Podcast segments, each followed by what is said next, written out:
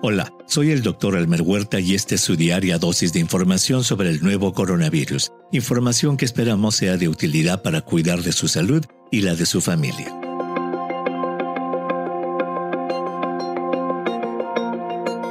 Tal como escuchamos en el episodio del 24 de febrero, existen algunas pruebas de que las variantes B1, 351, aparecida en Sudáfrica, y la P1, aparecida en Brasil, pueden burlar, en parte, la acción de los anticuerpos neutralizantes dirigidos contra esos virus. Ante eso, y como mencionamos en dicho episodio, la Administración de Alimentos y Medicinas de Estados Unidos, la FDA, le ha pedido a las compañías farmacéuticas que adapten su tecnología para desarrollar nuevas vacunas que enfrenten las nuevas y las futuras variantes del SARS-CoV-2. Hoy veremos qué están haciendo los laboratorios Moderna y Pfizer para desarrollar sus vacunas de segunda generación.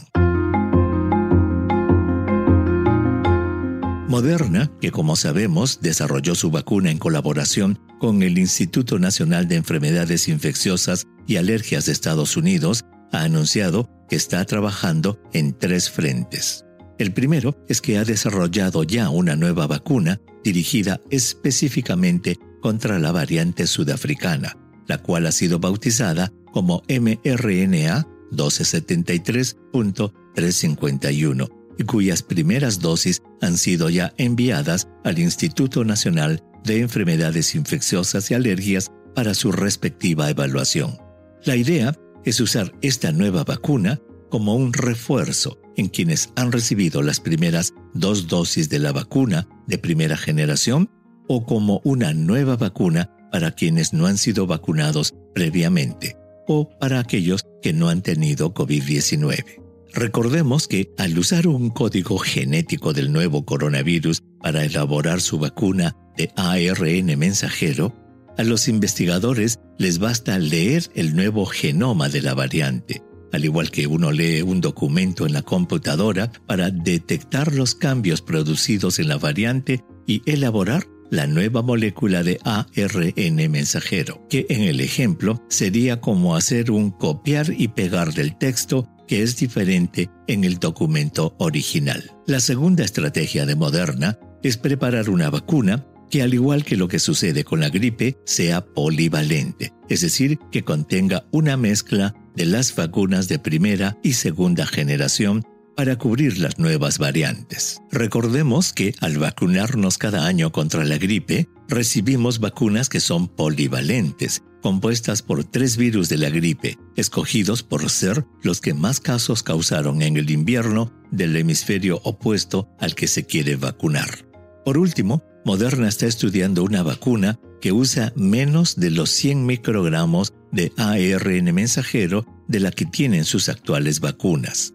La idea es averiguar si estas vacunas con dosis más bajas puedan despertar también la inmunidad en los voluntarios, algunos de los cuales ya están recibiendo estas dosis de refuerzo con menor cantidad de ARN mensajero. Con respecto al laboratorio Pfizer, la compañía anunció también algunos cambios en su estrategia. En primer lugar, Pfizer y su aliada, la compañía alemana BioNTech, están también probando, al igual que Moderna, si una tercera dosis de su vacuna podría funcionar como un refuerzo capaz de neutralizar las variantes. Para eso, han reclutado a 144 participantes de su ensayo de fase 1, que se hizo en Estados Unidos en la primera mitad del año 2020 y que incluye a algunos voluntarios mayores de 85 años. El estudio evaluará la seguridad y la respuesta inmunológica que produce una dosis de refuerzo en los voluntarios, los que al haber recibido las primeras dosis en la primera mitad del año 2020 darán una mejor idea de lo que es aplicar un refuerzo 6 a 12 meses después de las primeras. La dosis del refuerzo sería idéntica a la actualmente autorizada, es decir, 30 microgramos. En segundo lugar, Pfizer y BioNTech están planeando desarrollar también una vacuna de segunda generación y están en conversaciones para enrolar nuevos voluntarios en estudios de fase 1 y fase 2. Las acciones de los laboratorios mencionados van de acuerdo con la recomendación de la FDA de que por ahora y con cargo a discutir los detalles en el futuro, las nuevas vacunas no tengan que pasar por los largos estudios de fase 1, 2 y 3, sino que demuestren la capacidad que tienen de estimular el sistema de defensa en estudios en cientos de personas que no hayan sido vacunadas previamente, así como estudiar el efecto de las nuevas vacunas como dosis de refuerzo en las personas previamente vacunadas. Mientras la ciencia diseña nuevas estrategias en los programas de vacunación, te aconsejamos que evites la infección, usando doble mascarilla, evitando las aglomeraciones, no organizando ni acudiendo a reuniones sociales con gente que no vive en tu hogar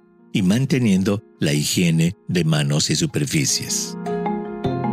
Envíame tus preguntas por Twitter. Intentaremos responderlas en nuestros próximos episodios. Pueden encontrarme en arroba Dr. Huerta. Y si crees que este podcast es útil, ayuda a otros a encontrarlo calificándolo y revisándolo en tu aplicación de podcast favorita. Volveremos mañana, así que asegúrate de suscribirte para obtener el último episodio en tu cuenta. Y para obtener la información más actualizada, siempre puedes dirigirte a cnnespañol.com. Gracias por tu atención.